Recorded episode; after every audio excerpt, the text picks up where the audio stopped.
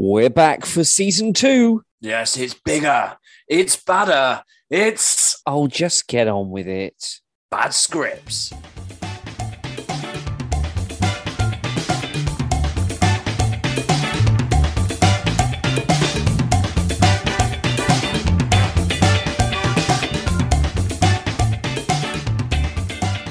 Welcome back. Bad Scripts has returned for season two, and we're right back with the last resort. And joining me, the man you've missed, you know I've missed him. Please give it up for the one and only Mr. Mike Garlia. Hello, Steve. It's so nice to hear you that you've missed me, considering you spent so much time with me as well, um, right through uh, the writing of this uh, particular series. Because now we're not in specials anymore. We are literally in a new series. Exactly. And this one's a bit different because we've written it recently. Not like it was when we, we did the original and it was 18 years old. We didn't know what was coming. There is nowhere to hide. The script in front of us now is the one that we've written this year. So, And- You and. I would say, like, do you know what? It's like the, the Christmas episodes, it's the specials that we did, the Halloween episodes, all that new writing that got us warmed up. It's matured like a fine wine. It's matured like a cheese. I think, uh, and we've had to just as we covered in our special, we had to uh, we had to embrace the fact that we are a little bit older and a little bit wiser and a little bit more PC. So I think embracing that while still keeping the flavor of the characters alive. But you know what, Steve? As we've discussed, and without giving any spoils away, we've kind of had to move the characters in a few different directions, haven't we? And we've had to uh, move the story along, otherwise it becomes very samey. Yeah, exactly. And, you know, we, we talked about this in the, in the catch up special, you know, how important it was for us to, to move the story forward and have new characters and new, new storylines developing. So, um, without further ado, what do you say we get in there and find out what's happening now in a brand new season at Last Resort?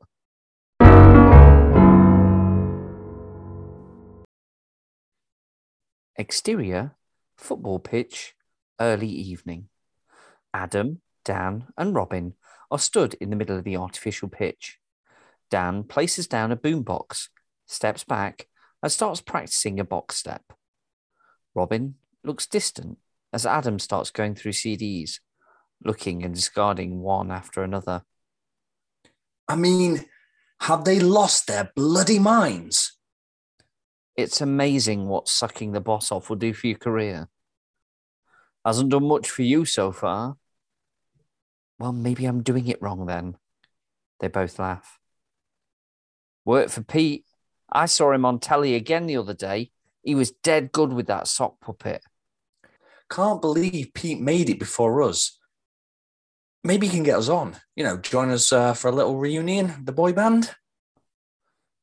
Don't look at me. I'm not asking him. Are you not talking? I haven't heard from him in months. Never mind. Good luck to him. Fair enough. Can we get back to the matter at hand? I thought we chose the next number. No, I'm talking about our new supervisor, the whore from Dalmore. Now, now, Adam, pot kettle. We know what you've been up to. She might be a royal bitch, but there's no need to call her a whore. Well, you know what I mean. She gets Sam fired after causing the fight and comes back promoted. What the fuck is that all about? Maybe she deserves it. There's not enough money in the world for me to get it on with Wayne. Whose side are you on, Robin? I'm on no one's side, Adam. And frankly, if you're going to keep yelling, you can stick this rehearsal up your lads, lads, come on. We're all mates here, Are we? supposedly. Fine then. lads, lads, lads, think about this, right? Kelly's back as our boss. They made that decision. We've got to live with it now. We just got to get on with it. Adam nods his head and faintly smiles at Robin. So we're getting on with this routine then. I thought of this move that we could put in. Dan starts showing them the move. It's just like this, dead easy. Dan keeps repeating, trying to get a reaction from Adam and Robin. Staring at them and start staring at them and starting to breathe heavier and heavier. He doesn't stop. Adam and Robin burst into laughter. what? What? Don't you like it? It's a fucking box step, Dan. Oh, is that what you call it? Jesus. yeah, mate. Uh, we do about 20 of them in our resistant routine. Bit weird you haven't noticed. You can stop doing it now, though. Dan stops, breathing heavily. I don't know the technical terms, do I? Uh, and when we're dancing, I, I just get in the zone, be like the good looking one and that. Adam picks up a CD and hands it to Robin. Um, what about something from this one? Uh, could be some hidden gems in that. You know, Peter Andre's album. Mysterious girl. Absolutely not. No way, not ever. Peter Andre, Adam. Seriously. Just an idea. We've got to put a 20 minute set together. We've currently only got 12. Robin throws the CD down on the ground. What else have you got? Uh, Vengaboys? No. No. Aqua? Next. Steps? Can't. They already do that in the variety show. And anyway, that's an ensemble. Ooh, ensemble. La di da. Okay, Radiohead. Radiohead. Jesus, Tan. How about Savage Bloody Garden as well? Great band, by the way, but doesn't exactly scream up and coming boy band, does it? All right. What do you suggest, Robin? Uh, better CDs for a start. Who bought these? I just grabbed what we had in the chalet. Well, none of these are mine. Uh, the, the Erasure one is. Can we just leave it today? Come back after we've had a think. We don't have time, mate. They need our playlist in a few days' time. I'm just getting concerned about how much time this will take. What do you mean? We need to put in the time to rehearse. How many times do we need to say the word time? Time, time, time. Well, I need to spend some time on my audition piece as well. So I don't think I can give you a lot of this. What audition? I've heard there's going to be some open audition to join the cast they're putting together. I want to go for it. Oh, sounds knackering, mate. Okay. Well, you'll need to put in the time for this as well. Mark promised us a shot. We can't ruin it. I'll do my best. But I have to go for cast. It's all I've ever wanted. Yeah, well, starting to sound like you don't want to carry on with this too. Robin says nothing and looks at the ground. Adam stares intently.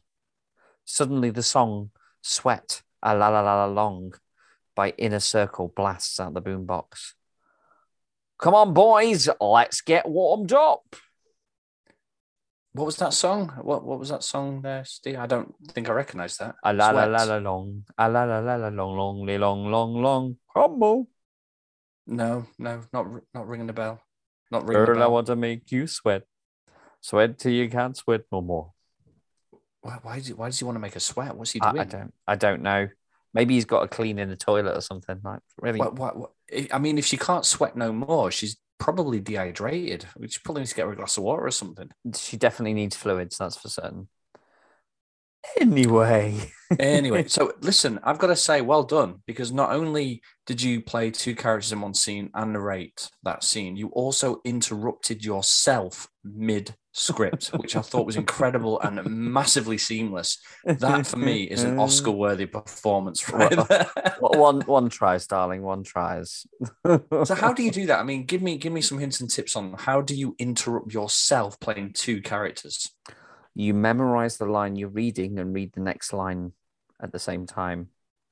So you With know a different that- accent as well. With yeah, a different accent. exactly, exactly. It takes many hours of um. It takes a lot of hard work and and much of a misspent youth to be able to do it. So Wow. And and I did notice your eyes went only slightly cross-eyed when you did that.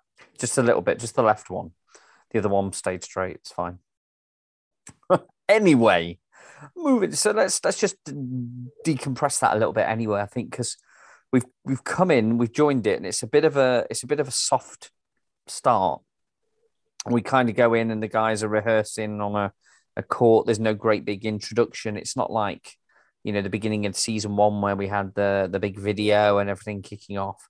This was more of a, a settling back into to resort and and things. And I think we're going to get a bit more a bit more into the story soon. But it's just that familiarizing yourself. Wouldn't you agree?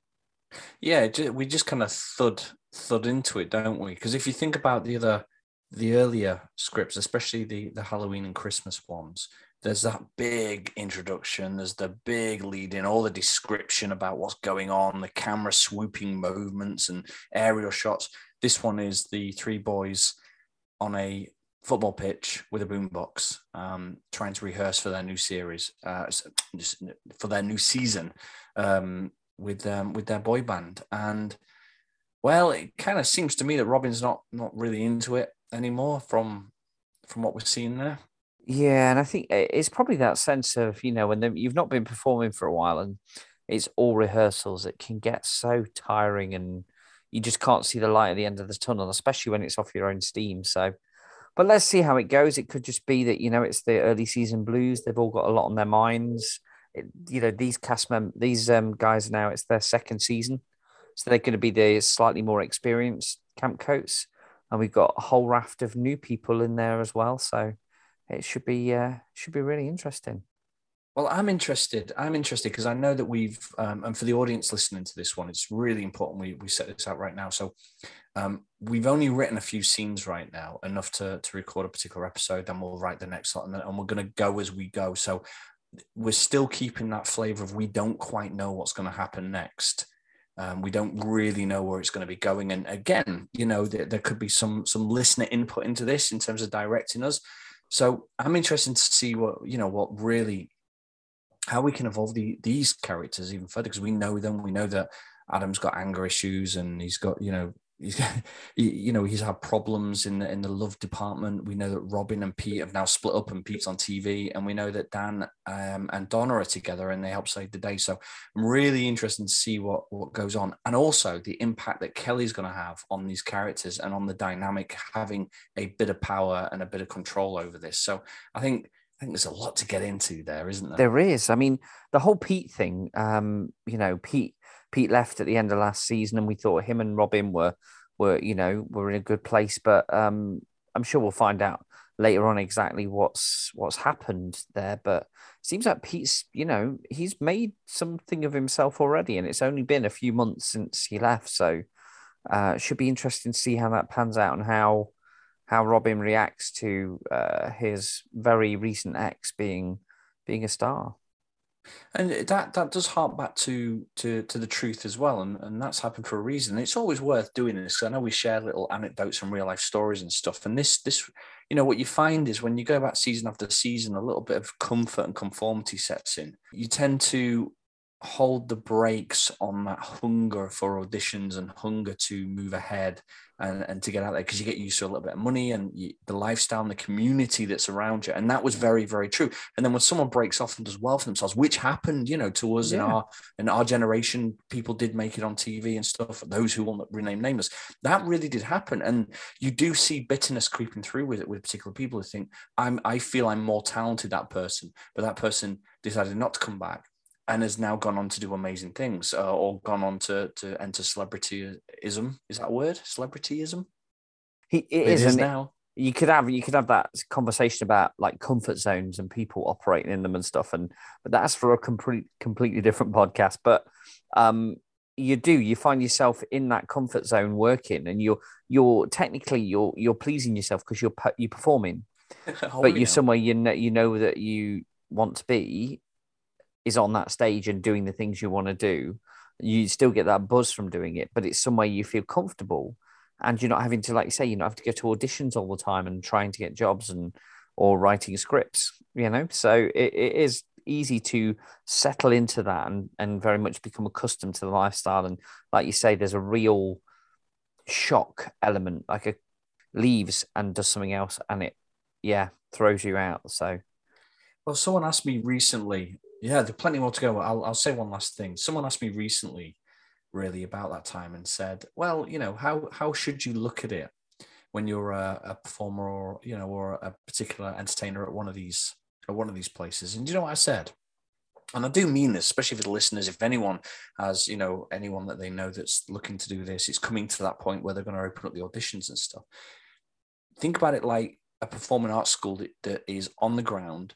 It is um, kind of on the job training from a performing point of view, and you're getting paid to do it. And the the biggest advice I would ever give to anyone is recognize when you've got as much from it as you can possibly get, and then move on. Because it is the it is the launch pad for for a lot of people um, to go into that or decide not to go into it you know but don't get relaxed and don't you know take your eye off the ball. You can go to drama school and that's the route a lot of people take the difference here is you get a different kind of education and that's dealing with audiences and dealing with the public and presenting and being able to stand up in front of an audience. So even if your aspirations in your career aren't to be a performer, the, the ability to be able to stand in front of a room and talk to an audience of people is something that a lot of people have to do these days um, for regular jobs.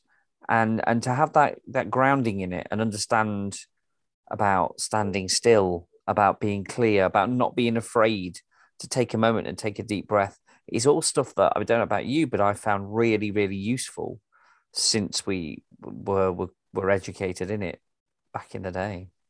I couldn't agree anymore. Interior, green room, morning. Donna is sat in the green room enjoying a cup of tea and leafing through a magazine. She is alone as Kelly enters. They stare at each other for a few moments before Kelly walks to the coffee machine and begins selecting her drink. Hi. All right.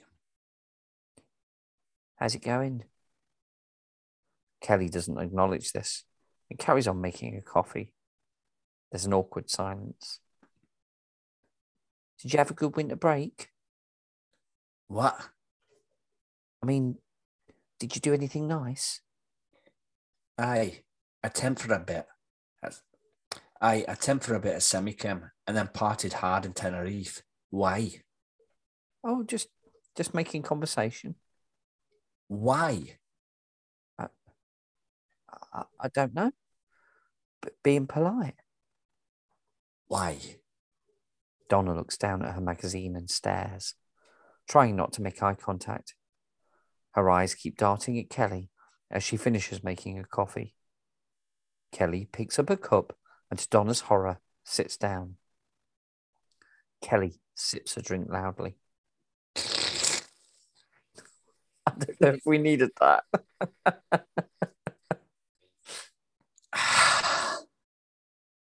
too much? Too much? Too much? A little bit, yeah. Rein it in. Do I need to rein it in a little bit? A bit. Do I need to do that again, or do you want to edit that? We'll get rid of that. Don't worry. It's fine. It's okay. It's all right. okay, back back to the scene. And line. Kelly sips her Hey. drink loudly. No, I would do that. Again. What you reading? Oh, um, just a magazine that was left in here. I think it's quite an old one. Can I ask you a question? Donna looks up and smiles, nodding her head. What do you think of my dress? Oh, oh yeah, it's really nice. Suits you well. Aye, does it? Aye, it's a D&G. Very nice. That's uh, Dolce and Gabbana. Oh, oh I know. Do you? Oh, that's right. I forgot you're a proper little princess. Daddy's girl, right? Kelly, you don't have to be like this. Be like what? Speak the truth. Anyway, I wouldn't worry about it. They don't make it in your size. And uh, and what size is that? Uneven. As Donna begins to speak, two of the new camp coats walk past, catching Kelly's eye. Oi, you two. They appear at the door, looking into the green room. You haven't been through quality control, have you? They both laugh at this, thinking it's a joke. Kelly jumps to her feet, almost spilling her coffee. Do I look like I'm laughing? Get in here now. They both walk in and almost stand on parade. Kelly circles them both. a hungry look on her face, eyeing them up and down as she keeps glancing at Donna. Donna stares on, bemused. What the fuck is this? Both campcoats look at each other, then down at themselves, trying to see what the problem is. Standards. Your tram lines are uneven. Your shirt isn't starched. It looks like shite. When did you last polish your shoes? And what did you tell you about jewelry? One necklace, one ring, one set of plain studs. Take all that other shite off. What do you think you are? John McCririck? Both campcoats look crestfallen and stand there for a second. Well, what are you both still stood there for? Get it sorted, and if I see this again, I'll write you up. Both of them quickly turn and leave. Kelly walks back to the chair and sits down. See that, Donna? That's called being honest when you see shite. You know what that means? Look, Kelly, can we just? No. You thought you were all high and mighty last season, right? Like butter wouldn't melt. I thought we were friends, but you showed your true colours, didn't you? It wasn't like that. No matter. New season, new approach. I think I just sounded Welsh then. No, new approach. is it? Yeah. Try again, no one will ever know. Yeah. No matter. New season, new approach. Bygones be bygones. Kelly gets up and walks to the door. As she's about to leave, she speaks without even turning. Don't make the mistake that I'll go easy on you. Get ready, princess. It's gonna be a bumpy ride. Kelly, chuckling, continues walking. Donna looks pale and worried. Interior Alan's office, day. We see a half furnished office of considerable size. Inside, there is a large oak desk with a number of chairs lined up. There is a lot of space in the area, with a patch of carpet placed in the middle on which the desk is placed. Facing the desk is a top of the range high tech projector and an 80 inch white screen. A large camera faces them with cables connecting to the desk, on which sits a microphone. The large back chair swivels to reveal Alan, pen in hand, staring at the screen. How are we doing? From behind the screen, Eddie lifts his head, screwdriver in his mouth, and wires draped around him. Getting there? The meeting starts in a few minutes. Yeah, I just need to dial you in. Eddie steps to the large PC and clicks a few buttons. We hear the telltale sounds of a modem screeching and clicking, followed by the Welcome to AOL greeting tone. On the screen, a pixelated image of Glenn appears, along with some suited individuals sat either side of him. Ellen, where are we with the chalet refit? Alan calmly opens his nicely embossed folder and flips to the correct page. 77 complete as of yesterday. 35 more gold done by the end of the week. The team around Glenn start making notes. Update on entertainment. Alan scrambles around his folder to find an answer. At that point, there is a knock on the door. Mark and Judy enter, dressed in business attire. They observe the room and see Glenn on screen and stand motionless at the entry. Ah, here. Um, uh, yeah, here are the entertainment team right now. Have a seat, guys. Alan motions them to come over and take a seat. Glenn, may I introduce you to Mark, our entertainment director, and you. No time for niceties. Headlines on the Enterplan, like I asked. Alan turns and looks at Mark, raising his eyebrows. Mark puts down a big folder, opens it up, clears his throat, and begins to talk. yes. Um, well, let me take you back to some of our heritage and history as we've set the program to. Cut the lovey dovey backstory bullshit and just give me the plan. Mark freezes and stares at the screen. There is silence in the room. Uh, are you there? Uh, yes, Glenn. Well, get on with it then. Well, um, We're, we're going with the Jubilee approach, you see. Alan?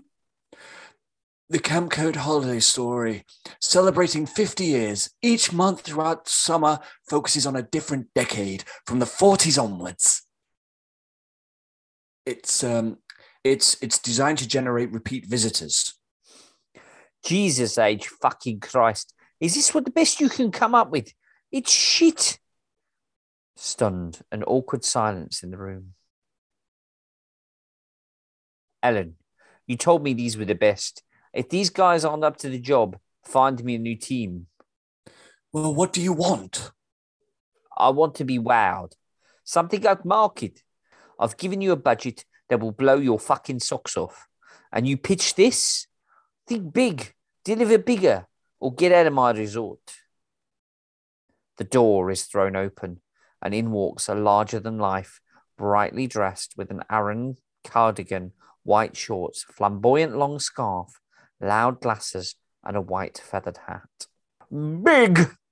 You want big, darling. Look no farther. You now have the biggest name in entertainment. Glenn stares intently down the screen, annoyed for the interruption. He slowly realizes who he is looking at, and a smile spreads across his face. Bunny, you sexy queen, how the fuck are you? How do you think I am? Slumming it with the commoners.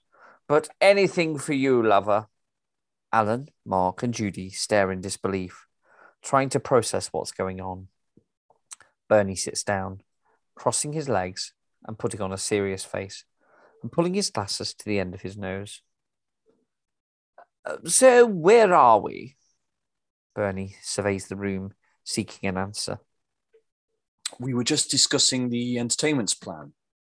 Great. Uh, uh, what have we got? They've got fucking nothing. Well, fear not, because I am full to the brim with ideas. Little Bernie has the whole thing right down here in his book. I wrote it down on the train.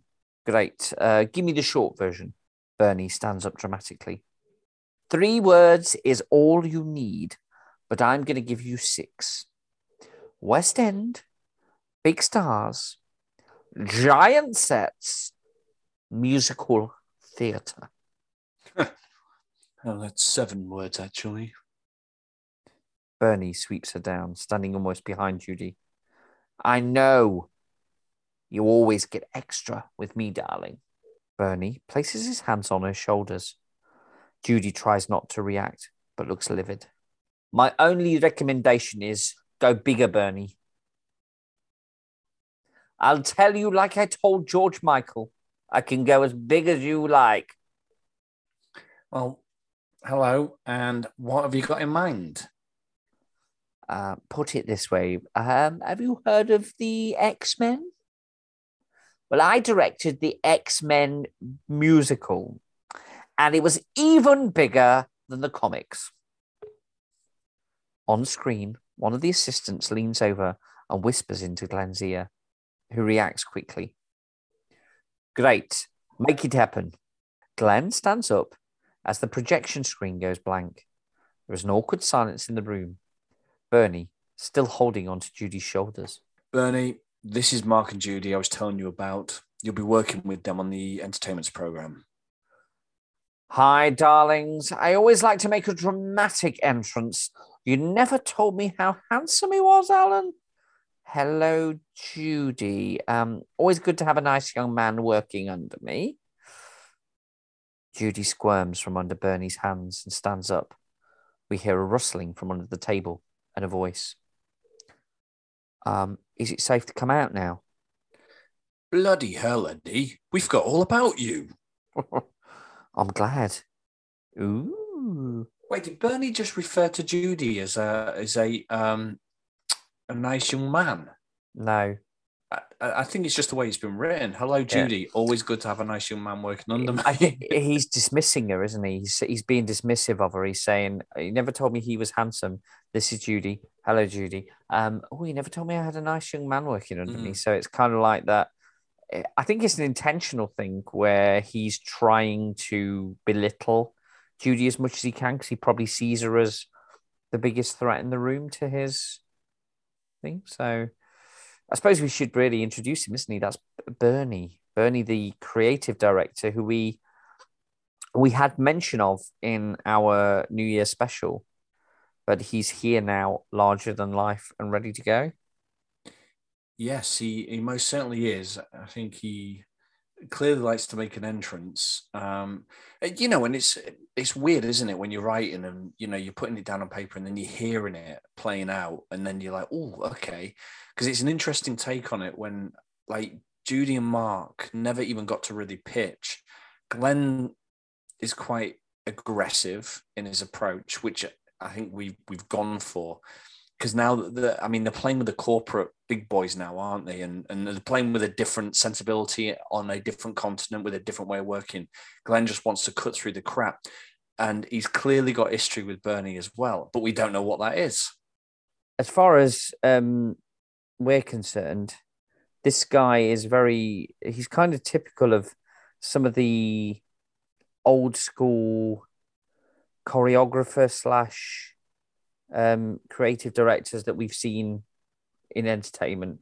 Not so much these days, but that used to be around. They were very much of a time, um, and and you know we we've been in shows that they produce, so there is a sense of reality around some of his behaviour.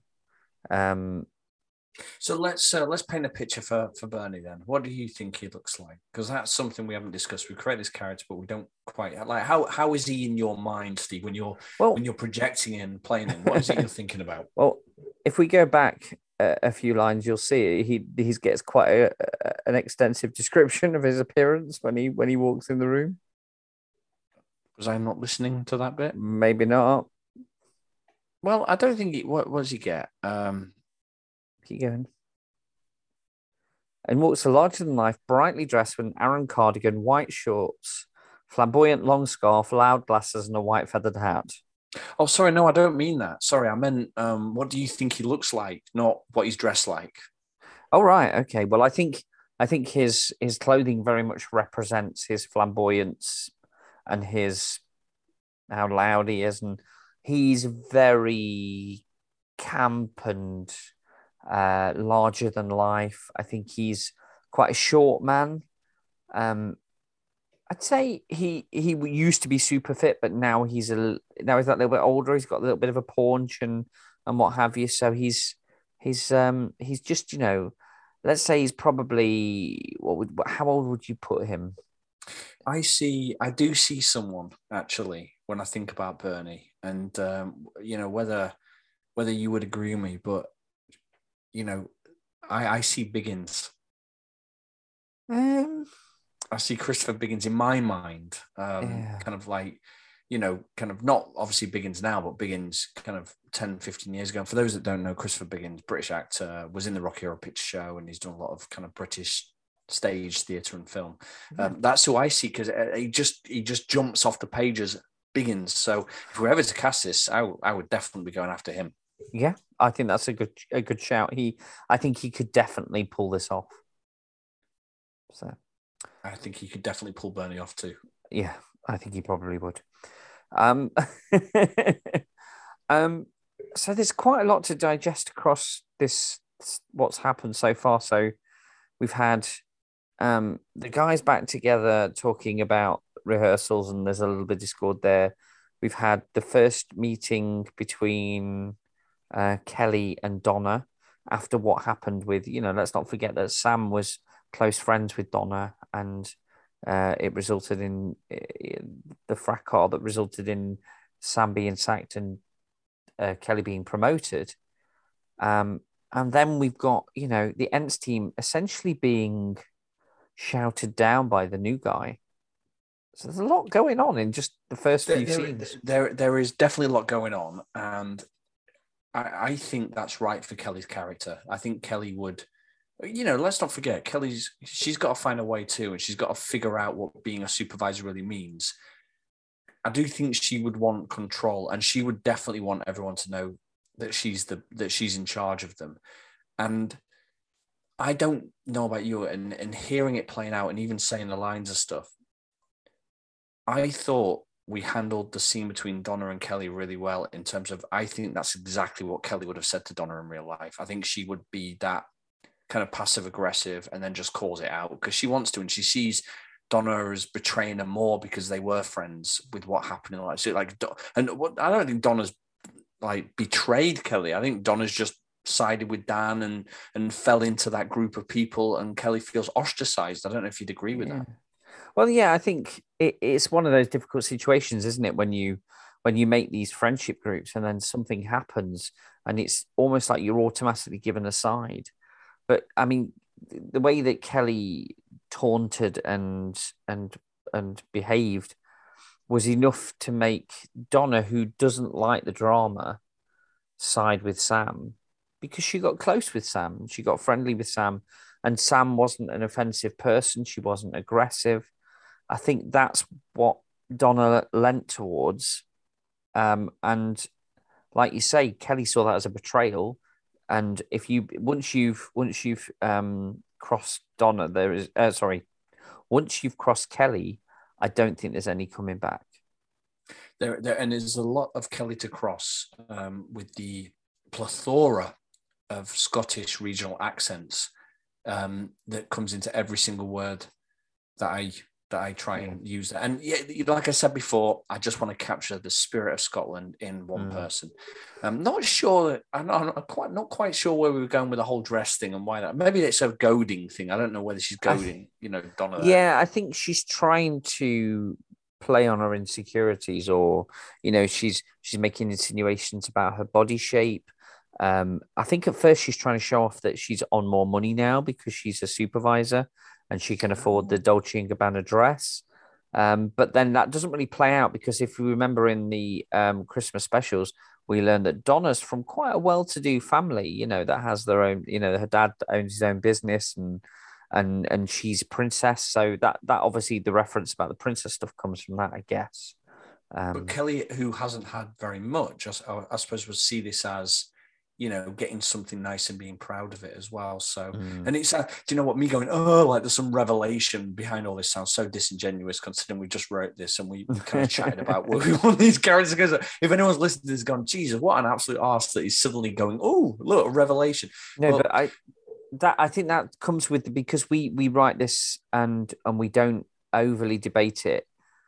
You, we want to understand the motivation behind the words we put in as well. So I think this is almost like us discussing. So it's almost like this podcast is now morphed into uh, our second edit and our little bit of a discussion around how these these characters are interacting.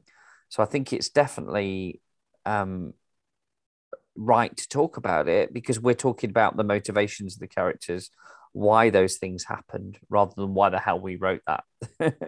And I think that's probably an idea for a special going forward where we actually you see the script in front of us, you see the blank pages, and we record a session of us writing so people can can get a sense of that experience. Maybe we'll we'll do that at some point in the season where we'll we'll try and keep it dynamic enough so you're not just listening to us draw on, but you'll see our process of how quick these lines suddenly start materializing. Okay, Mike. Well, um, I think that's probably all we've got time for tonight. Um, for our first episode, we've had a good few scenes. Um, we're really getting back into things again, so we can return next week for another episode. And as all we did last season, I think it's important that we leave you to give us our final phrase of the day and something to remember for the week ahead before we see everybody again for the next episode of Bad Scripts. Take it away, Mike. I think the the most appropriate word to describe this episode would be from Kelly as an insult to Donna. Uneven. See you next time. Goodbye. Bad Scripts was written and performed by Mike Garlia and Steve Jones, a Beach Tide production.